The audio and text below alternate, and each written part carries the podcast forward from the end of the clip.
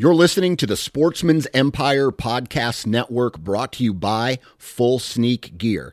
Check out their entire lineup at fullsneakgear.com. Also, be sure to check out our entire stable of podcasts at sportsmansempire.com. New from Moultrie Mobile, the Feed Hub offers first of its kind cellular connection and control for nearly any spin cast feeder on the market. When used with the Moultrie Mobile app, you can monitor feed and battery levels, run feeders on demand, receive alerts when feeders are clogged, and remotely adjust feeding times. The Feed Hub is ideal for anyone who maintains feeders. Remove the guesswork and save time by planning feeder maintenance before you drive to your hunting property. For more information, visit moultriemobile.com.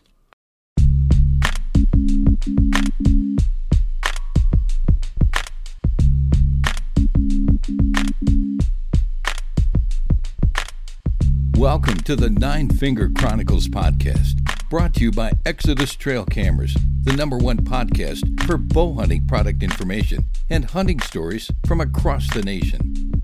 And now, here's your nine fingered host, Dan Johnson. Ladies and gentlemen!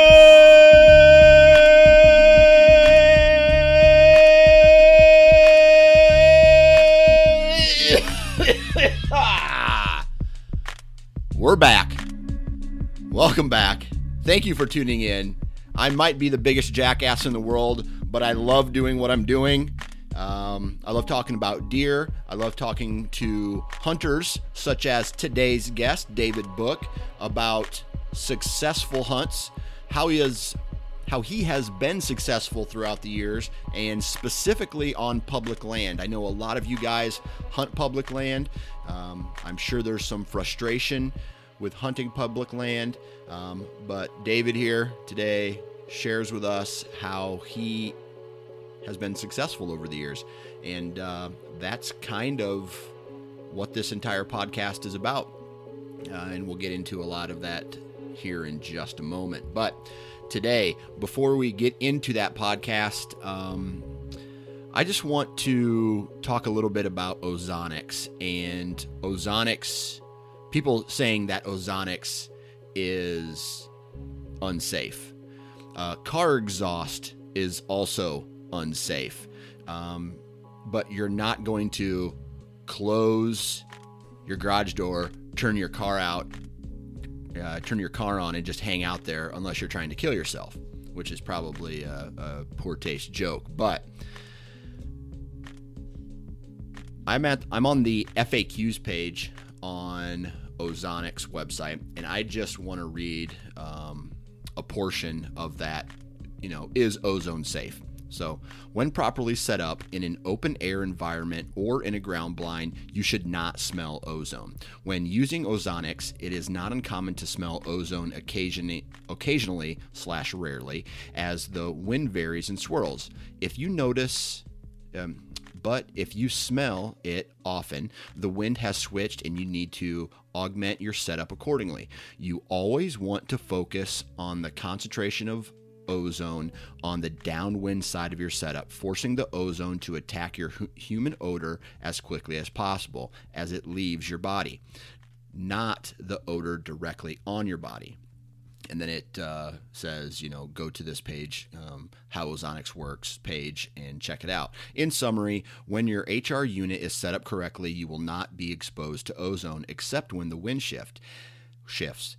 At and this is an indication to adjust or modify your setup. So don't suck or huff on an ozonics. Um, I think that, uh, you know, explains it 100%.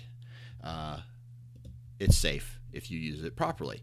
Um, and even if you don't use it 100% properly, it's still safe, in my opinion. I've been using one for several years and have had no problems with my health because of any type of exposure to ozone. Again, I'm not, uh, you know, duct taping it to my face and breathing in direct O3. Now, Ozonics is a partner of this podcast, and they are offering a discount code to you, the listeners, and I forgot it, so I'm going to reach down here and grab it real quick.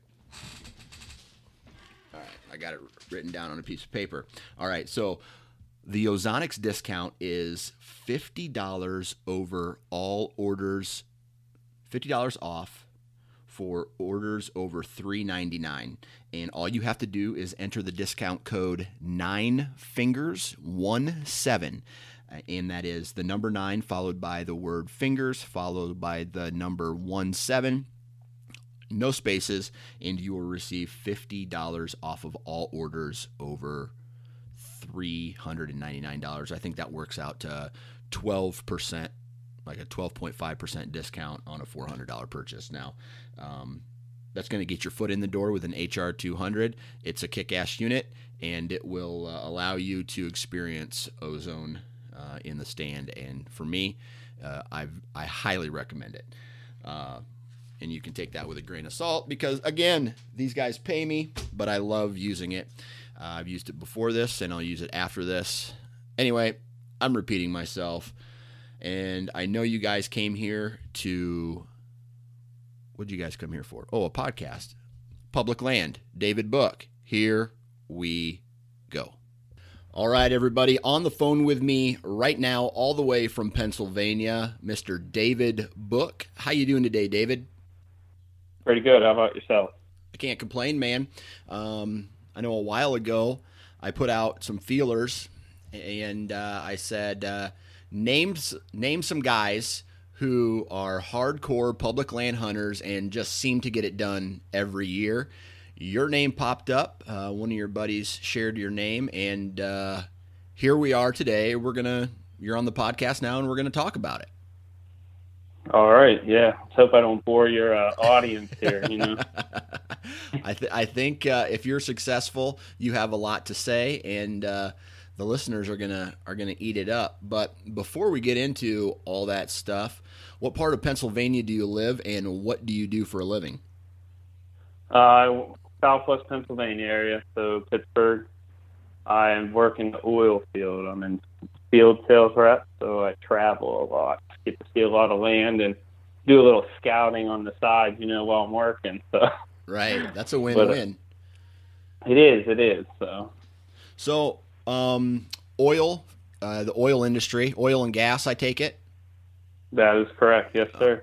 Uh, okay, so you're you're a salesman. Is that what you said? Field sales. Yeah. Field, field okay. Sales. What what does that entail? I just joke around and say I'm just uh, a glorified invoice, you know, signer. no, but um, so no, um, I sell like drill pipe, all the downhole rental type stuff for drilling for oil and natural gas. Um, so I do go to the rigs, talk to them guys, and make sure they have everything they need, and set up my guys to ship everything out to them. Gotcha. Now, is this one of? Are you? You're a, a salesman for a company that sells the products, but are these oil rigs that are set up? Are they privately owned or owned by like uh, industries? Uh, it's all industry. So okay. you have like an operator Gotcha. Would be your big company that kind of runs the lease, and then the drillers or the rigs they kind of subcontract them in. Okay. So. I gotcha. So one thing that I have found, and you kind of alluded to it um, just moments ago, but a lot of these guys who are public land hunters uh, seem to have jobs that are not your typical, you know, nine to five type jobs. They they work odds and ends hours, uh, which allows them the benefit to hunt um, when most guys are at work. Is that is that accurate with your line of work? That's pretty accurate. Yeah. so I do a lot of on the fly my job. One day could be nine to five. One day could be three to eleven. One day could just be you know it's just random. So I can kind of mix in on a morning, just make up the work in the evening, depending. Like if I see a cold front's coming in, my job knows I don't really take vacation for anything but hunting. Also, so they know. They, my my bosses now know that cold fronts mean I'm in the woods. Like I've taught them that. So, um, and I take all my vacation in November. I'm right. a big November hunter. I don't really do the early season game. Right. Okay. So your job then allows you to. Uh, it's it sounds like you're it's flexible, right? As long as the work Yeah. gets done, it, no, there's not going to be anybody bitching. That's right. Yeah, as long as they get a big check, then I can keep making my check to buy hunt, hunting gear. so Now, Yep. y- you mentioned that you you know you drive around a lot. You know, you're going to all these different oil rigs, and um, you're you're kind of as a hardcore deer hunter like myself. You know, if you ask my wife, I'm the most dangerous driver in the world because I'm always looking out the window, looking at you know land as we're driving down the road. But are you? Um, how how big is your radius? Okay, so I my radius how I cover vast. So I go Pennsylvania, West Virginia, Kentucky, Oh, Ohio, Michigan, uh, New York. Sometimes I don't do much drilling there, and I can get into Virginia also. okay. So, but my my main territory is Southwest PA and Southeast Ohio, which has been a bonus for my hunting here recently. Okay. So then you kind of, I mean, on those trips where you're doing work stuff, do you ever take time out of your day to stop at a piece of public land and, and do some scouting while you're driving? I do. I do. And how I'll do that is I don't really take lunch breaks, which is nice. You know, you don't, you can do whatever you want on your lunch. You make your schedule. So if I know where I'm coming, you know, where I'll be going, I kind of scout the areas also for hunting, you know, hit some public land and do some shed hunting and so forth. Okay. So from where you live, what would you say Mm-hmm. is the furthest you travel uh, to hunt public land in that specific area? And I'm not talking like an out of state trip like uh, you're planning for for Iowa. I'm talking about Mhm. you know you you leave the house and then you come back to the house that night. Two and a half hours. Two and a half hours. I will, All right. I will, I'll do that. And if sometimes I do it just for an evening hunt. Right. If I can take the day off and I know the evening's going to be good, depending on weather, whatever gives me that says I need to be in the woods, I'll take that time off. I'll drive there, and then when I get out of the woods at night, if I'm not dragging a big buck, I'm just dragging my butt home. So, Okay. but So is that, uh, and that's going to kind of lead us into this. Um, how many different pieces of public land would you say you, and, and we can use last year for for example, but how many pieces, and you can even answer this in total acres of public land did you actively hunt in 2016? that's a bad year to go off of because I honestly killed both my buck. I killed one in a day and a half and one in a in the first morning in Ohio. so that was that was that's, That's a a really bad good year example. for me.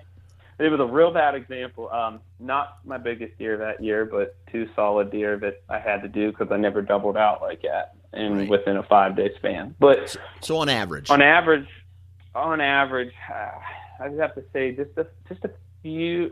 I mean, if we're counting complete properties, because I'll get into some, you know, wildlife management areas where it's thousands of acres. So I can't really put a number on. it. You know, sometimes I have little five acre honey holes. I just know it's a little triangle that's you know owned by a township. You're allowed to hunt, and I can squeeze in because nobody knows about it. okay, You know, sometimes I'm just gaining permission from people to walk their property to get to my property or park somewhere. It's all different. It's it's unlimited with public, really, or or what I call in Pennsylvania. It's a bad thing, but we call it garbage land. So it's just township land that every Billy Bob redneck hunter can run in and smoke a cigarette and you know hunt, try to shoot deer. So you know they're not always necessarily a state forest or something like that. You know, right, I just do my research on maps and I use some other things where I can see property lines and see where I can legally get in somewhere without getting in trouble. That's Okay. what it is because you can have 15 acres and five stands. I mean, like nothing or six stands. It's high pressure. It's right. pretty out of control in Pennsylvania. You know, and, So- and you sent you sent me some pictures of your wall, and Mhm. you know, I know a lot of guys in Pennsylvania who would absolutely die for the bucks that you have on the wall. Um, you know, so you mentioned that on some of the this township land. I want to ask you a, dig into that just a little bit. This township land that you're hunting is this just like small towns and then the outskirts of those towns? Um, sometimes it's in town. Sometimes like hunt, you know, kind of suburban land, as you would call it. You know what I mean? Like mm-hmm.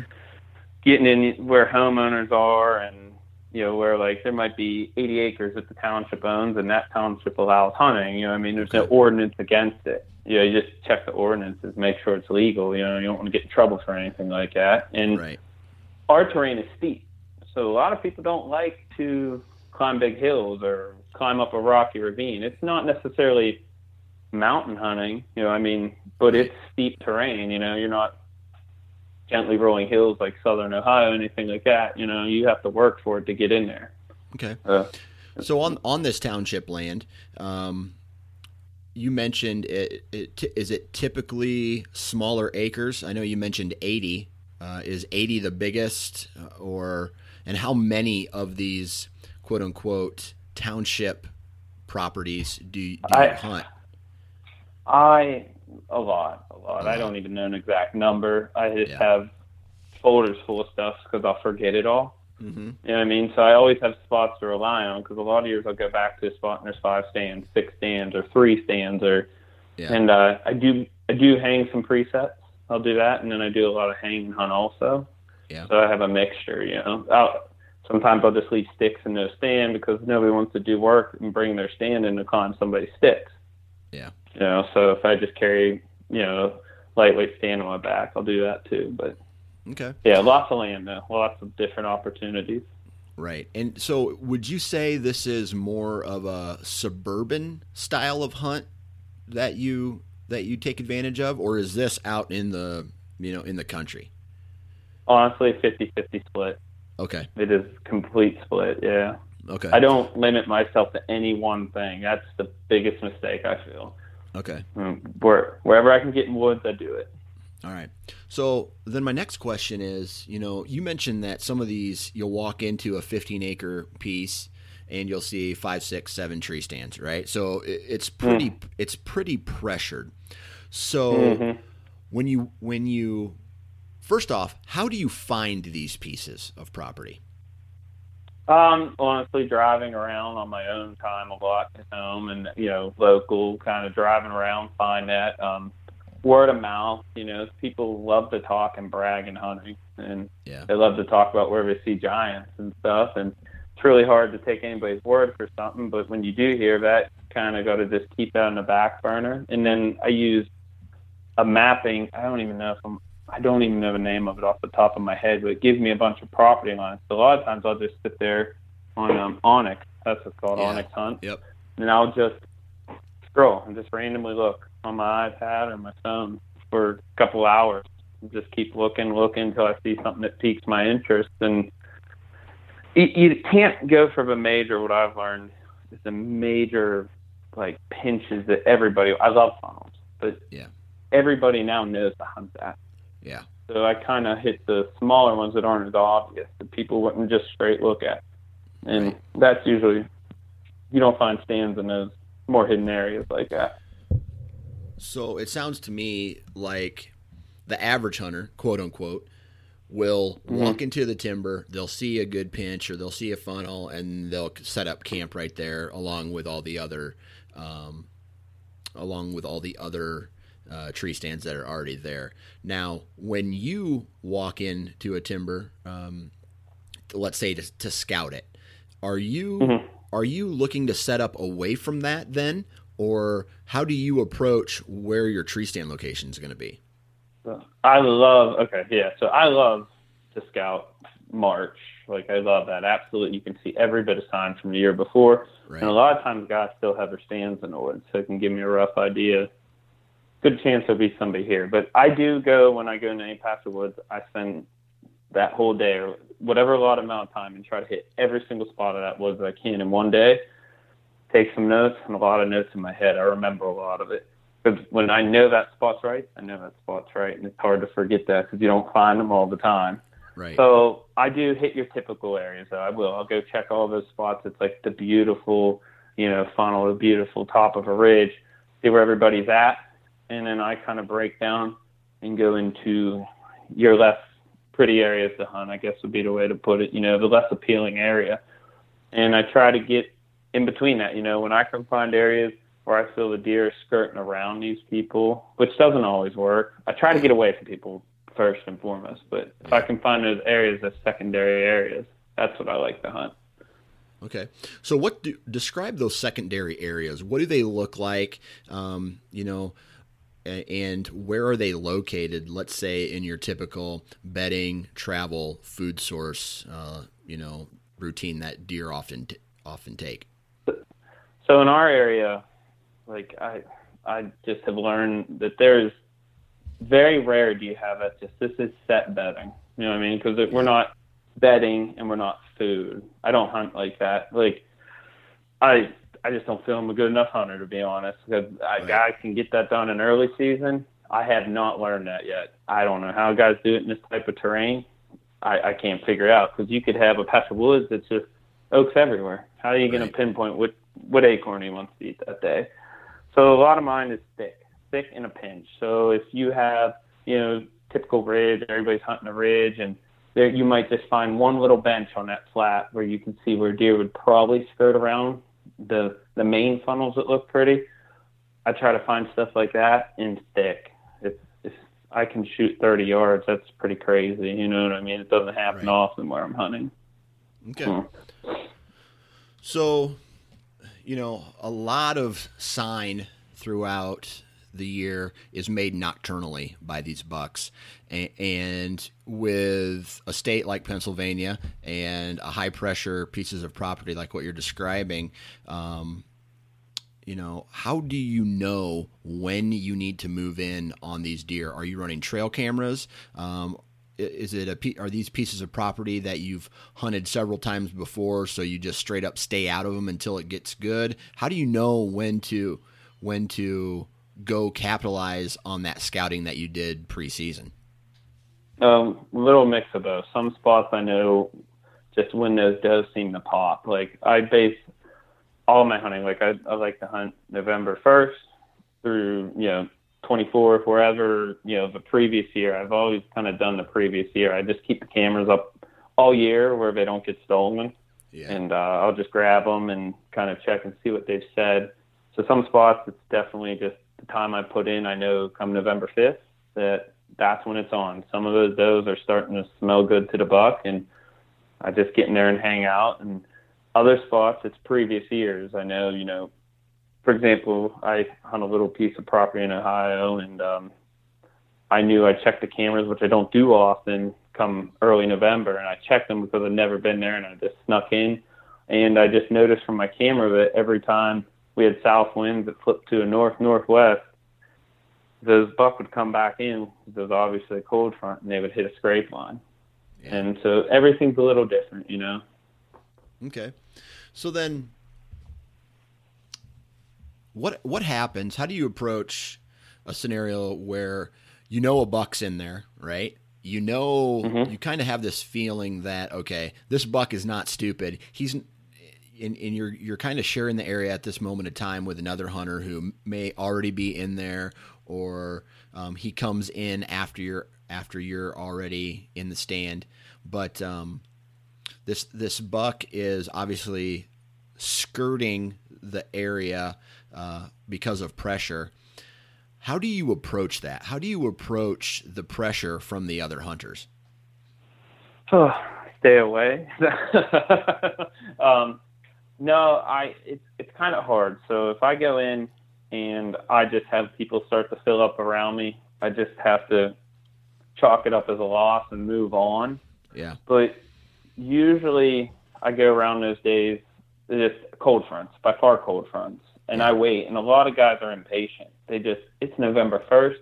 I have to be in the woods. You know, the rough's yeah. on, and they're going for it. So if I get too much pressure on me, I just chalk it up as a loss and move on. If I do it how I normally do it and I'm patient and wait till that time is right, and usually where I'm going, you know, I can I can sneak away from people. I never really lay an eye on a person too often. You know, right.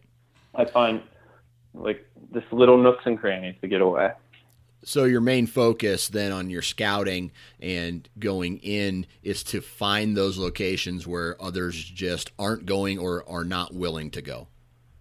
That's correct. Or okay. sometimes it's way closer than anybody would ever imagine. You know, people think they're doing better by going in a little deeper where I stay closer. You know, right. everything's different. Every area is a little different. Talk to us a little bit about that because I find that interesting. I've talked with probably three public land hunters that have expressed to me that they hunt they hunt fairly close to the road or they hunt fairly close to um, uh, you know they let the pressure go by and then the deer kind of loop around and are coming back towards that area. So when they're coming out of the woods the deer can bust them too so, um, talk to us a little bit about, and maybe elaborate on what you mean when you say you hunt closer than everybody else. Well, I mean, it's kind of simple, I guess. To me, it's simple, I guess, when you know, in the type of terrain we hunt. When you're, especially in, you know, you get bigger woods and you have guys that, what do you always hear all the time? Put in your two mile hike, you know, get past yeah. the pressure. So, yeah. and obviously, podcasts, you know, like Wired to Hunt and what you do guys are learning more now. Right. So what's going to happen? Your average Joe is now going to attempt to do that stuff. They're going to do it incorrectly and just let, you know, smell, scent everything. They're just going to go complete. Yeah, you know I mean, they're going to mess it up. I'm not saying I'm, I'm by far. I want to say this now. I guess I should have said earlier. I'm not doing anything that anybody in the world can't do. Right. Just a little bit harder work. Just pay a little more attention to detail. But so sometimes you know you you only have to go you find an odd funnel that's 60 yards from the road you know and right. and you just have to capitalize you have to see it. It's it's something that i guess it's hard to explain. You just know it's right. I'm sure you have the same thing in iowa yep. right? There's those areas that you just know are right and you know what people do. I don't know how your pressure is so but you just know to be there. That's a hard one to explain.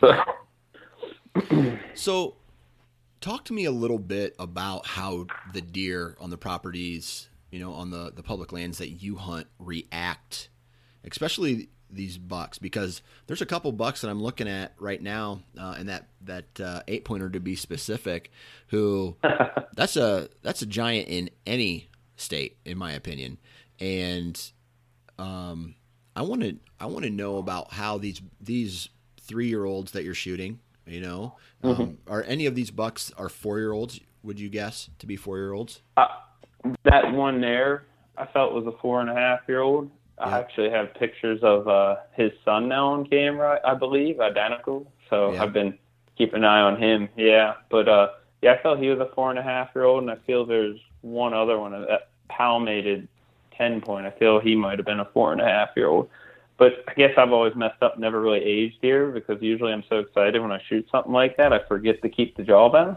So, right.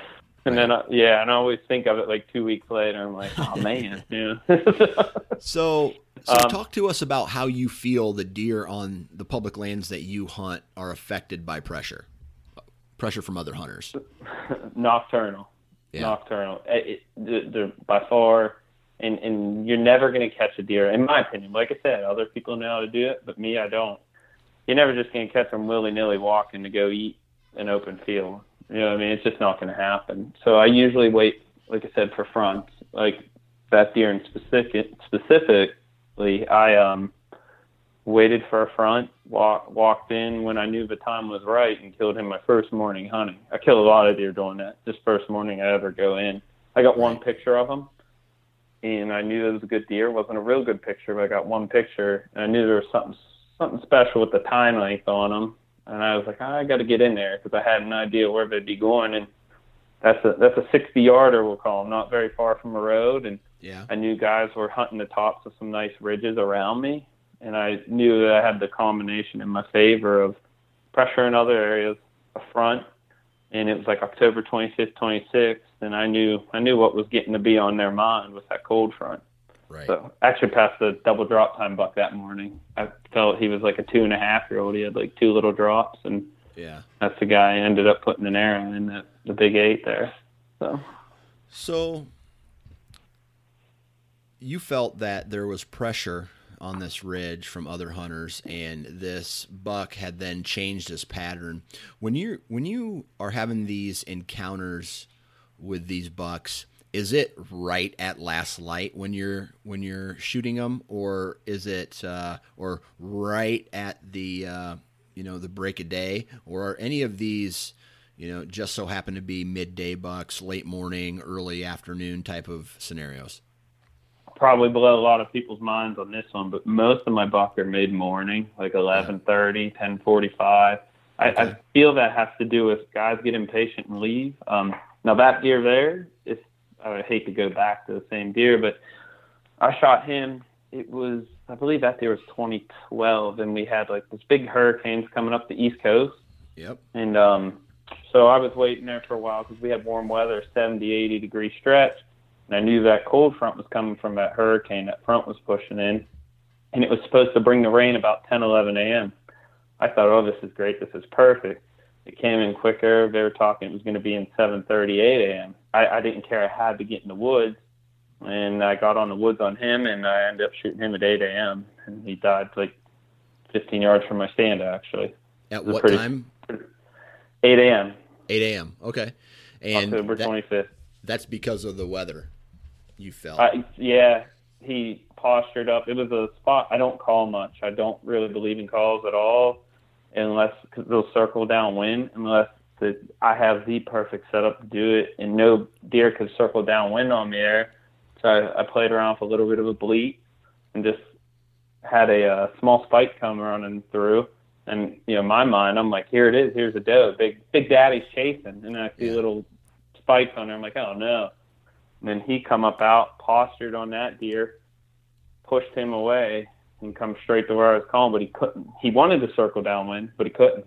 So he cut in front of me at 20. It was like a 22 yard shot.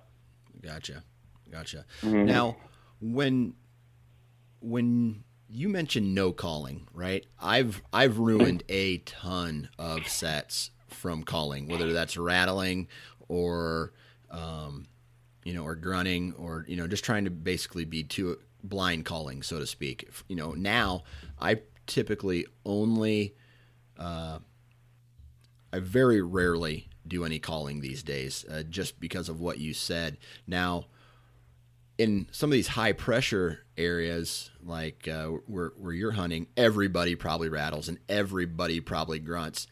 Is that why you're not uh, calling, or is it because of the if they do hear they're going to come downwind you? Full disclosure here, I watched a lot of monster bucks as a kid, so I definitely banged some horns thinking I was yeah. hunting the Midwest growing up. Yeah. Um, it's com- it's a combination of both, to be honest. I feel mature buck in our area. I've heard it too many times that they're just not going to respond. Because I hear a lot of these guys, you know, they won't blind call, but they won't call. They'll call when they see a deer. I'll blind call, has to be the right situation, and it's very subtle. I'll throw maybe a bleat and a couple of like tending grunts to get in there, but I bring a rattling bag, and to be honest, I don't even know why I bring it. I think it's just because I want to be able to use it one day instead I rattled one in. but it's just the extra weight on me all the time. Right. But uh, I it's a combination. I feel your big boys just know, and that goes. I hunt, hunt Ohio also, and you know it's it's pressure there also. It's not prime private land. Same thing. I just I don't do it. I feel that these deer, if they made it that far, they know what's going on, no matter where they are. Okay. So, you know, you do. You've done your preseason scouting, okay, and you mm-hmm. found some areas that uh, are kind of good. Um, you know, you don't know, you, you really don't know what it, it's going to be like until you're actually in there. Now, let's say you get into an area, you see deer movement, but it's not within shooting range of where you're at. What's what's your approach after that? Well, most of the time, I'm hunting November. That's what I do. Right. Right. So if I'm doe hunting and I know it's early season, I'll hunt some spots on the fringes of places, not where I want to buck hunt. I'll move, I'll chase them around, you know, play the game with doe and chase them, sharpen my skills early on. But usually in November, I pick that spot from a preseason scouting, and I know that something's going to happen there. you know, you can't. They're chasing. You know, what I mean, I catch a lot of my most of my buck I kill are hot on a doe. I'm yelling at them to stop them. If it's consistent, I'll just move. But if it's inconsistent, you know, it's just you know, first deer I seen, they go there, and I see it a couple times that morning. I, I'm not going to base it off of one morning. You just can't do that. You know. Right. So you got to stick. I don't want to say stick, but when I scouted, I had a reason to be there. But like I said, if it becomes if they're consistently out of range, I'm pulling that stand and running over there. So Right. How many trail cameras do you typically run throughout the year? Um, less, more and more. I run less cameras, to be honest. I have uh, a couple spots. I'll just keep them out all year, and I'll bounce them around. I used, I got in that trail camera game for a while, and uh, it just didn't. I was chasing pictures and not chasing deer. If that Right. makes sense. Yeah. Yeah. So once I know there's good deer in the area, or I see some good sign that tells me there's a mature buck, I I don't need a camera to do it. You know, it. Okay. You know, it, it's going to be hard for me to pass a high 130s eight point in Pennsylvania or a, a 140 10. You know, we all want the booner, but you have to be realistic in your numbers. You know, Right. the, the percentages. Ohio, I run cameras two all year there. I run in the spots I hunt, and uh, it's a little bit more consistent there. But I'm new to Ohio hunting, really new. But it, it's nice. I killed one my first year by myself hunting there, so it's a little bit easier, even though it's still pressure, but it's easier. Right. So, you know, you go in. So, do you have a hit list when you go into to a season, or are you making every decision based off of sign? You know, sign sign brings you to an area, but how you how do you determine what deer you're going to shoot, and if you know that Um, that sign was made by a mature buck? My hit list is more like the dream list in Pennsylvania. You get them deer, but they tend to disappear. If I, I'll hang cameras like you said, summer or you know, it, it all depends. It all depends on the situation. But uh, I guess what we're what was the question again? I guess I, I missed that. You're saying. So, Go how do you what, was your question? yeah so how do you determine what you know what you're going after i mean how do you know that the sign that you see during scouting is of a caliber of buck that you that you want A, a, a lot of mine is terrain more Okay. than your rubs and scrapes. If I if I find an area where I have big rubs, I mean, the, nothing tells you more. I mean, obviously a small deer can make a big rub, but when there's a big cluster of rubs, and you're talking, you know, five foot tall rubs, you get them. You know that's a big mature deer, or he's, he's at least a big body deer. You know, you can tell. And and sometimes you know you'll get tracks, and you know they're big tracks. It, it's harder, you know what I mean. But the big rubs will give it away. But I'm I'm not. I usually know what deer in the area just from cameras or me personally scouting. You know, right checking where I know they move in evenings. We're allowed the, the spotlight Yep. in Pennsylvania. You're allowed to do that, so I'll Yep. actually do that a little bit. And uh, if I get one of those guys, you know, I see a big guy in the area, I know he's in the area. I know he's there. And just put that on your list, put that in the back of your head, and try to get it done with them. okay so let's say you have uh, a scenario where you know you go in it's november and you're you know you're getting ready to start hunting this rut you go into an area that's you know that you're not seeing much in how how long do you give a particular area before you call it quits and you're on to the next one Well, I would say man, there's not a specific time. Those areas, each area is different. I have a like I have a major hub I hunt, and I it's one that takes me like a mile and a half walk to get to, and and I'll sit there for a week. It, I'm not very I'm not like that often because you got to move to where the sign is. But I know come November 6th or 9th, I'll, I'll put three to five days on that because I knew it can happen there. You know, and I, I know it will happen there. I knew it's just a hub. But usually, you know, two days or so, and I just got to move on because I'm on. I only have so much time. You know, I'm still a guy that works every day. I, I put my two weeks, you know, with weekends and so forth. You know, might get 16, 17, 18 days to hunt. You know, every day, dark to dark. And if I can't get it done in two days or so, they're not moving. I got to hop. It might be the same pot, you know, plot of wood that just might not be on fire. And it's bit me sometimes where I've left cameras up and uh, specific. I uh, jumped in the spot on November 5th, and then I moved to November 6th, and on my cameras, I had a good buck on the cameras that were running that funnel the opposite day, and I didn't get a buck that year. okay, so you've determined then that you know it's kind of it's kind of dead and you it's and it's more of a feel than it is an actual set number right?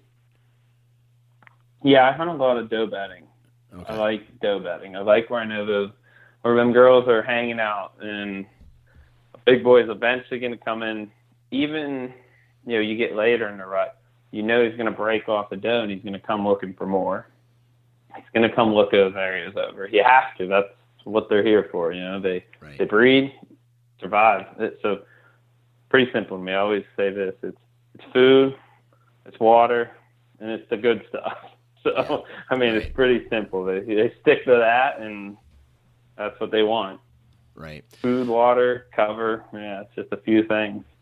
So why I think do, we? Go ahead, sir. Why don't you put any time in during early season? Let's say like early October. Uh, I feel I'll spoil my spots. I don't. Okay. I've never really had that set that set area where here's your you know soybeans and here's your bedding. You know, get closer to bedding. You know what I mean? Because you're never going to come to feed. You know, a little later. I, I just don't have that type of terrain. I would love to. It would be amazing, but it's just it doesn't exist in my world.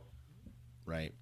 So you don't get to become successful in the timber without, a, in my opinion, um, a couple moments, let's say like some aha moments, right? Where it's just like, oh my God, I've been doing this wrong for so many years.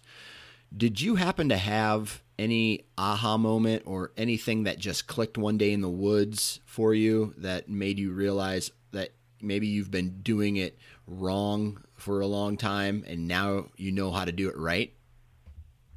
I guess I wouldn't say there was any one specific. There's just a bunch. You know, there's just multiple yeah. things. I, I would, you know, you see the guys that weren't successful, and you see how they hunt, and then you're like, wait, I'm doing the same thing as that guy. Got to change something. You know, go to your right. local archery shops and listen, and usually do opposite what a lot of those guys are doing because a lot of those guys, you know, are just telling stories about the big bucks they've seen in their backyard, what they never kill. So it's just a combination. You know, I started with a a bare bow and I was aluminum arrows and walking around the woods. I'd probably never seen more buck in one year of my life than that year. I just walked around, sat down. I was young and knew nothing. Right. And then I just took the information and just kept seeing what deer do and just tried to see what they would do and what I felt buck do. Can you can do you have an example of maybe just one that you could share with us uh, and, and be as specific as possible of one thing that you've learned uh, as a bow hunter that has maybe got you the most success? One thing is about patience. I mean, that probably sounds so simple, but patience and, and just attention to detail. You have to pay attention to detail from scent to everything. What other people don't think helps, helps I mean, and, and just sit it out. I mean, you have to you have to be in there all day. It, it just you have to. You're an all day guy. I'm an all day guy. I my friends laugh at me. I'll sit two weeks straight, dark to dark. Man, I need to figure out how to do that because I have, I feel I have patience, but I also have ADD. So it's like I'll sit there, I'll sit there, and I'll just like I, I am the kind of person who who I'm always second guessing my other spots. Right? I'm going okay. Well, I can't be two places in one, so I'll hunt this today, and then I'll hunt this or in the morning, and then I'll hunt this stand at the night during you know for the evening set. Is that something that I mean? When did you learn? How old were you when you're like, "Hey, man, I just I have to start sitting all day"? Probably, I would say mm, early to mid 20s you know, I would start, and probably about mid twenties. I'm 31 now, so not too. You know, I've been I've been hunting since I was 15. You know, running around on the ground with the bear bow. You know, mm-hmm. thinking I was going to be on Realtree Monster Bucks, and you know, um, so I can, I guess, uh, mid 20s. I just I realized um, I guess I do have an aha moment for you. I was young, dumb, and put a decoy in the woods. I have no idea what I was thinking, just watching too many movies. And I left to go to Subway because I was hungry. And I came back, and there was a scrape on the ground, and my decoy was mashed into pieces 20 yards from my stand. so that could be your aha moment. Wow. And, and that was one of those things where I realized you have to do it. Now, why, if somebody maybe messed with me and did that, because I, I really don't know. I've never had a, a deer respond to a decoy in my life until I wasn't there. But that, that kind of would be one that clicked that you got to be in there all day. Gotcha. So you were saying you don't really put in those all dayers, and I think No. I've heard you say bad knees before well, on your pre. Yeah, I mean, I got, I do have bad knees and I got a, a bad back. I mean, I'm just, I'm, my body's kind of falling apart just because of my youth. But um, I'm with you. Uh, yeah. No ACLs or anything on me, man. I've beat my body up. right, uh, I've had both mine, re- both mine repaired. I got slip disc uh, before in, in my back, so I'm not. I have to stand up and sit down and, and in a way, which sounds dumb, keep moving. Uh, No, it doesn't. I do the same thing. yeah. So, Mm-hmm. but Did then a again, half hour, stand a half hour. Yep. But then again, like you said, I'm getting all this information from trail cameras that's telling me you got dude, you have to start hunting all day long. So I'm just, you know, I have to prepare myself for some of these sits that are going to be all day long in some of these funnels and some of these pinch points or travel corridors Yeah. or whatever. And I, I'm just going to have to deal with it. You know what I mean? I got a question for you. how do you not do it if you have the sign? If you have the camera Yeah. proof, how do you not? How do you pull yourself out of the woods? It's what we live for. Right. We live Well, for that. You yeah. know, That's a great point. we man. only. That's hmm I'll be in pain to kill a deer. yeah. And I guess Yeah. that's one of those things where I never really. I mean, last year and the year before were two years where were two years where. Let's see, how do I put this? Were two years where I didn't necessarily have the right type of uh, intel as far as Mhm. you know what trail cameras were telling me. But last year or two years ago and this past year, I got you know like 10 a.m., 11 o'clock, 2:30 p.m. Oh yeah. You know, so Yep. I'm, when when like you said, when I'm getting information like that, it's kind of hard not to, you know, if you're out of the timber, you're a dipshit, right? Yeah, yeah, yeah. I have to agree with you on it. I mean, it's it's impossible. If I Yeah. if it's November, I'm in the woods. Unless work is dragging me out of the woods by finding me in the woods, you mm-hmm. know what I mean? Yeah. Or it's something crazy. I mean, I I have to be in there. I it, it's rough. I'm just thinking right now how I couldn't sit there on a November 6th morning and stay in there all day, even if it's 75 degrees out, because Yeah. you don't know when that's going to happen. I've shot one of those buck there in them pictures. I believe he was 131. It was an eight point, and it was 74 degrees. I think it was like present, like election day or something like that. I can't remember. It was early November, Yeah. and um, yep, put a put an arrow in him at 9:45, 10:15, somewhere around there. 74 degrees out. I yeah, you just have to do it. You have to. I, I kind of wonder, little off subject, and uh, I kind of wonder though, with your type of terrain, if you took some of the tactics from our type of terrain and got away from those conventional funnels and got back where it is a little more, you know, the little secret spots, Yeah. what you could get done. I I don't know your terrain at all. I Yeah. just applied for preference points. I'm going to make a trip there in probably two to three years Yeah. but I wonder how that would work out for you. Yeah, that's a good. That's a. You know, it's it's kind of cool having conversations like this because it does make you think about your own strategy, uh, not just yours but mine as well.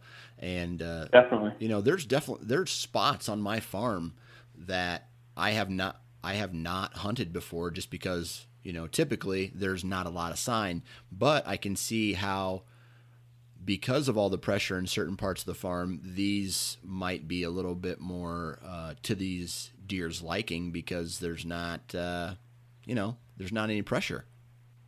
Any pressure is pressure. Right. If it's just you on a thousand acres, or it's you know fifteen guys on a hundred acres, pressure's pressure. Right. The big boys are going to figure it out. Yeah. Uh, you know, it just happens. They there's no way we can be virtually scent free. I'm I'm a freak about scent. So yeah. pressure is pressure. You know, just switch it up. It doesn't hurt. You know, Right. it never hurts to just switch it up. Right. So to the public to the public land guy out there who is dealing with pressure and, you know, maybe is in a rut uh, in a in a routine of doing the same thing every year, what advice would you give to them on uh, you know, simple things that they can do to be a little bit more successful in the timber? Always have a good friend that can keep you in the woods because we always get down and out, and you got to have that one guy that tells you to stick in there. no, you know. Yeah. Um, so I, I guess you're saying back to that question was if you're down and out, and how do you keep yourself in the woods is kind of what you're saying there, right? Oh, just like it, tips, you know, t- tips Tip. or tips or tricks or or things that you've learned that you could share with a guy who who is uh, in a rut, and not just from a on a yearly, but you know they they go out, they s- spend the time in the woods, but they're just not successful. just step back and look at what you're doing. You know, look at the big picture. Step back, look at that map, look where you are. You know, even if you just print it out, get a little little bit more old school. Print it on a piece of printer paper and just put dots on where you hunted. And you know, in terrain maps, they have those ones that overlay now. I I don't buy all that fancy stuff. They look awesome, but you know, set them side by side and just keep looking and putting them there, and, and just look at the little area you never looked at. There, there's something. I, I say this, and maybe it's crazy, but every patch of woods has a big buck in it. You know, if if it holds deer, there has to be an there's an older deer there somewhere. You know, and eventually there will be. I mean, there has every patch of woods. So just step back and look what you're doing, and don't stop learning. Never stop. I will say this again. I'm I'm I don't consider myself a good hunter at all. I just consider myself someone who works hard. You know, guys that are shooting booners every year, you know, those big name guys, those are good hunters. I'm just a regular guy that just works hard and just pay attention in detail. Step back and right when you think you know it all, you don't. That deer's gonna prove to you you don't. I'm going to disagree with you uh, there. Okay. Be- because you hunt on a piece of property that on pieces of property that don't hold booners, right? There's not there's not big booners in all the properties that you hunt. No, no. I mean Right. they're there here and there every once in a while. Right, but what I'm getting at is you're you're consistently successful in a very high pressure scenario. The people, and I don't know if you were alluding to like big name celebrities, like the the entertainers or anybody else, but Oh no, I don't watch that stuff. The good Yeah. guys, you know, you're on Diaquista, Diaquistos and Infalts, those types. Yeah, But- they're good hunters. but again, remember these guys are hunting in Illinois, Iowa, Wisconsin, big buck states, quote unquote big buck Yeah. states, and you're hunting Yeah, public yeah. Public land. So, you know that you're, you're it's almost like people put antlers size as the antler size the bigger the buck you kill makes you a successful I- hunter you know what i mean the bigger inches Yeah. which that's not the case Mm-hmm. you know i would Uh, put i would put a, a public land hunter from michigan or pennsylvania who is consistently successful up against any one of those if there was some dumbass competition that was out there you know what i mean because I appreciate you saying that.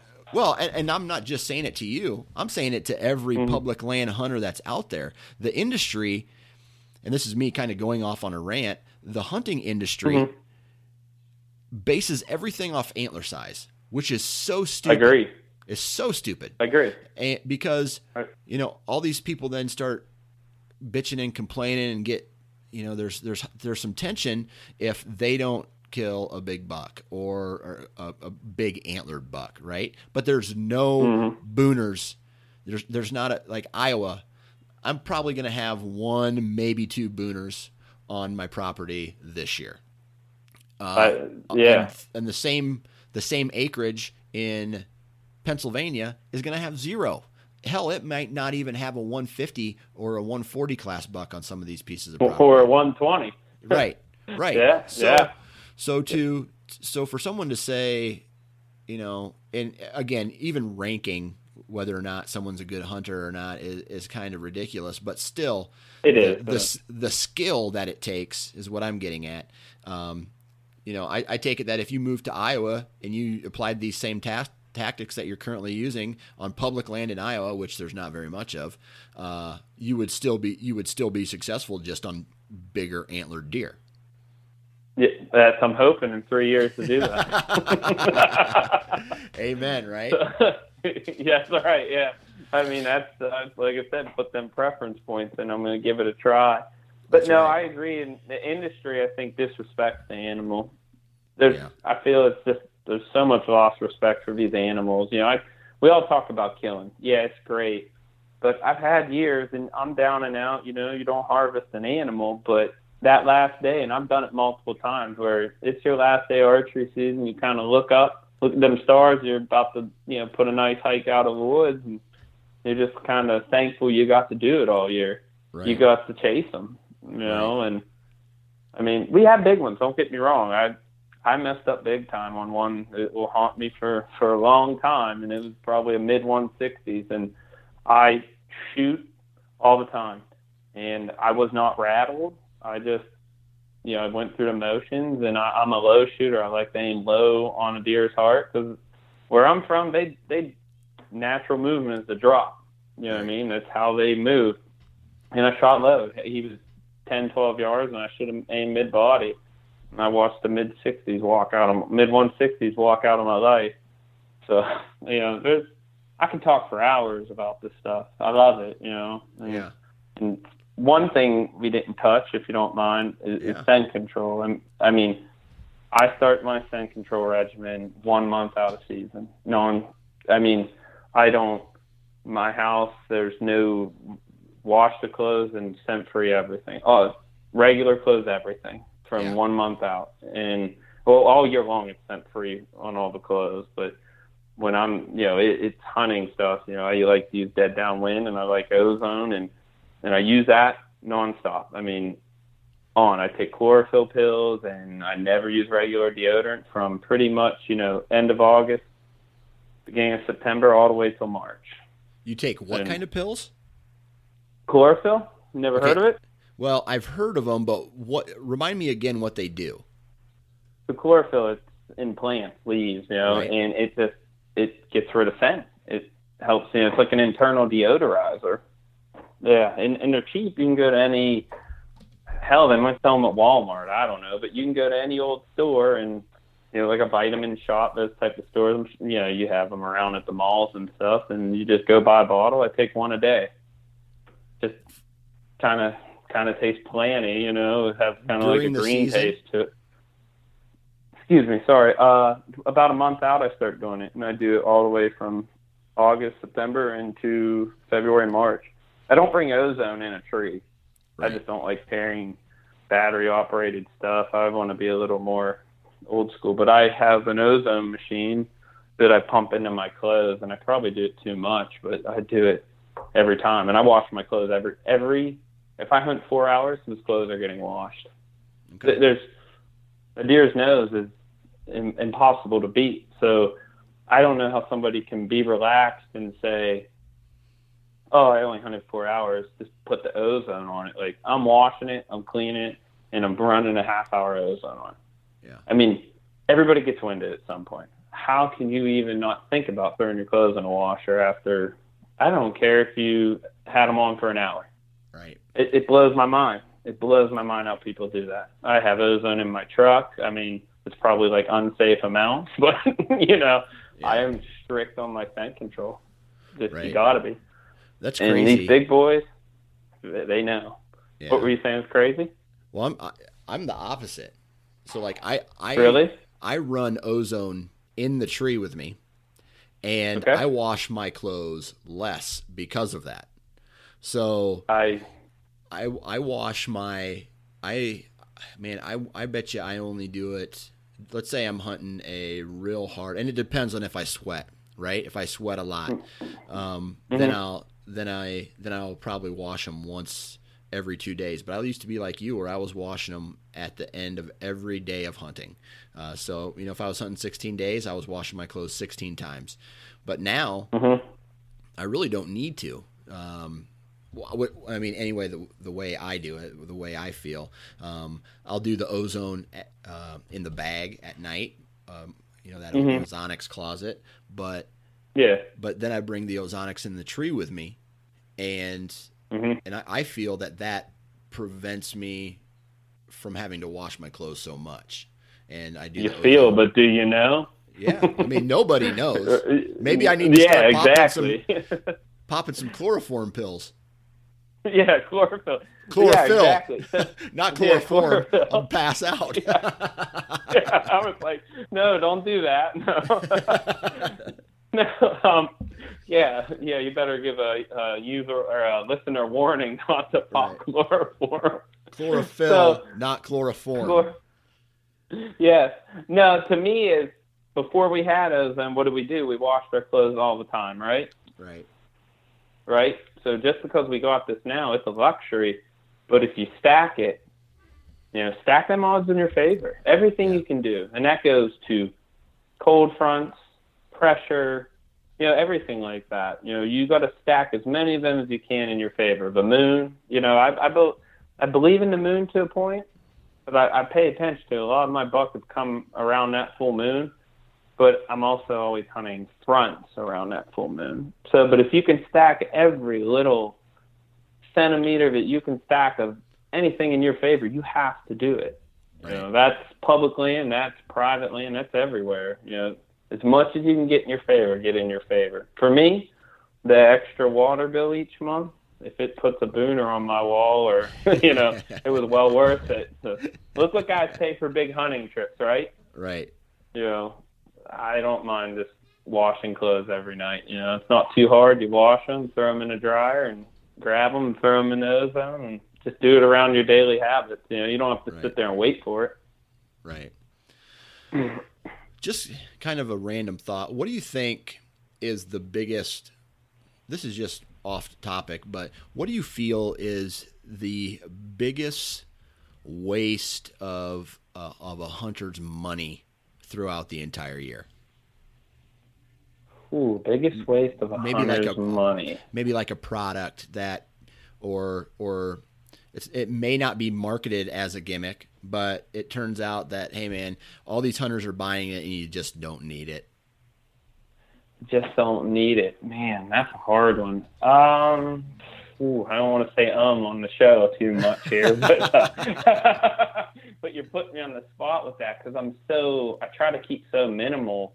Yeah, because you I mentioned your old attention. school, right? A little bit, yeah. Okay, yeah. I mean, me personally, a, a biggest waste of money. I mean, it's going to sound probably crazy. Is a mechanical broadhead, which goes against a lot of people. I, I think you need a good solid fixed. You know, just do a little bit. Maybe they tune a little harder to tune, but you give yourself a good solid fixed broadhead, and you know that's always going to put a cut on a deer. You know, you're always going to get your cut. You know, you don't have to worry about anything opening, nothing like that. And I guess maybe one more I'll add to the combo is is we all need arrows, but people are getting too into this light arrow and speed game. They're all worried about speed, and you know, light arrows get speed. Yeah. I want something that's going to hit and pass through an animal. Right. You know. Right. Makes sense. Is that kind of what you're looking for? Yeah, you nailed it, buddy. so right. let's yeah, see here. Um, any final thoughts before we part our ways today about, um, you know, how you've been successful on public lands? Um, I guess one thing that I that we didn't ask, and I'm you know I'm not known for having a set schedule on on this podcast, uh, but um, access routes, right? So let's say you find a an area on this public ground where you know you feel a tree stand would be good. How do you do you try to hunt? Do you try to uh, find an access route for every wind, or do you only hunt some of these places on specific winds and then just have one access route? A lot of them are specific winds because it's hard to get a lot of access routes where you're hunting. You know I mean? There's not always, you know, when you're hunting, you know, kind of suburban neighborhoods and stuff like that, you might only have permission from one person to go in. But I will do my best. If I have to circle around a spot, you know, if I have a spot where I could d- walk directly 250 yards and get in that stand, but I know I'm, there's odds of kicking something up, but I could walk out a mile, drop in a ditch, rocky ravine, you know, hide because we have weird woods. You know, it might be a neighborhood, but then you get in the woods and it reminds you of the mountains. You know, it, it's it's odd terrain, but I will do everything to put it in my favor to not spook deer. I don't care how far I have to walk. I will hike miles to kill a deer if I have to. You know, right. it's each, and then there's spots I have where I can just kind of get dropped off on the road, hop up in 60, 70 yards, and sneak in on the downwind side, and no, nothing ever knows. I, I never laid a foot in the woods uh, past where I'm going to be shooting. Right. So, you know, it, it all everything's a little different. Right. But entry, we didn't get on that access. Access is huge to me. Yeah, that's that's a big thing. There's so much we could talk about, but you just have to you have to do it in favor, and that I guess comes with knowledge, time, you know, bumping deer, and and you learn that stuff with time. Not anybody's just going to listen to a podcast and turn around and put it all together the next hunt or the next year or the next three years. You know, you just take these little bits of information from every person you know you get and put it together and just start slowly developing it. You know, I didn't just one day light bulb went off and I put all this stuff together you know, I just keep messing up every year. You know, that's it, yeah. and and you keep you keep putting that puzzle together. Right. So you, let's let's continue that thought on access real quick. Um, mm-hmm. You know, how, how do you approach? You know, you mentioned you know you're willing to take the long way into a stand, um, and we've heard mm-hmm. some some guys who are other you know some other guys successful who say that the access in is more important than the actual tree stand location. I mean, I kind of get what they're saying in a point. If you if you have a good stand and you can't access it, then there's no point in getting to it. Yeah, why go to it if you're just going to blow deer out of there and every deer in the neighborhood's going to know? Right. So I 110% agree on that. But then there's also times in the year where you know it's November 8th and it's time and you got to get on that ridge and there's a chance you're going to bump deer. Don't get me wrong, I bump deer walking in in the morning. Yeah. Feel like my hunt's over and I've put deer on the ground that same morning and good buck. It's happened, you know, because they're moving. I, I like to hunt the rut. That's, I can't stress on that enough for where I hunt. So I'm catching deer that might not even be there right now. They might not be there until three o'clock in the afternoon. They might have been three, four patches of woods over, hopped some roads, whatever, and somehow got to me because they're just searching, you know, seeking, chasing, whatever. So early season, I don't do that game. You know, that's not me. But I'm. It's a lot more important than access, I would say, over that chase phase. For sure, for sure. Well, we've been chatting for about an hour, man, and I could probably chat for an hour more. But uh, I could yeah, man. I tell you what, thank you very much for uh, taking time out of your day to come on the podcast, and uh, good luck this upcoming season. No, yeah, thank you for having me. I hope it helps somebody out. I hope you don't get, you know, like a lot of bad ratings off of this. and uh, good luck to you also. Yeah, keep in touch, and uh, I'll send pictures if I shoot something worth a picture next year. And there you have it, my friends. Huge shout out to David for coming on the podcast. Huge shout out to you for tuning in, downloading, recording. Remember, go leave a review on iTunes if you like this podcast. I would love it if you would do that. Also, huge shout out to each and every one of the partners of the podcast. Without their support, my wife would be more pissed at me than what she currently is. So, huge shout out to Ozonics, Exodus, Lone Wolf, Ripcord, Deer Lab, Wasp, Gearhead. Thank you very much for your support, gentlemen and ladies. Guys, follow me on Twitter, Instagram, Facebook, and we're gonna keep it very short today. Well, wait, maybe maybe we won't. Go buy a Nine Finger Chronicles T-shirt. The this the profits from this shirt went to conservation t-shirt at bustedrack.com and remember all of my profits will go to the National Deer Alliance. So uh, go check that out. Other than that, it's getting close to that time of year again where we're going to be out in the woods, whether we're hanging tree stands or hanging trail cameras. Well, not so much trail cameras, but tree stands. Wear your damn safety harness. Have a good weekend.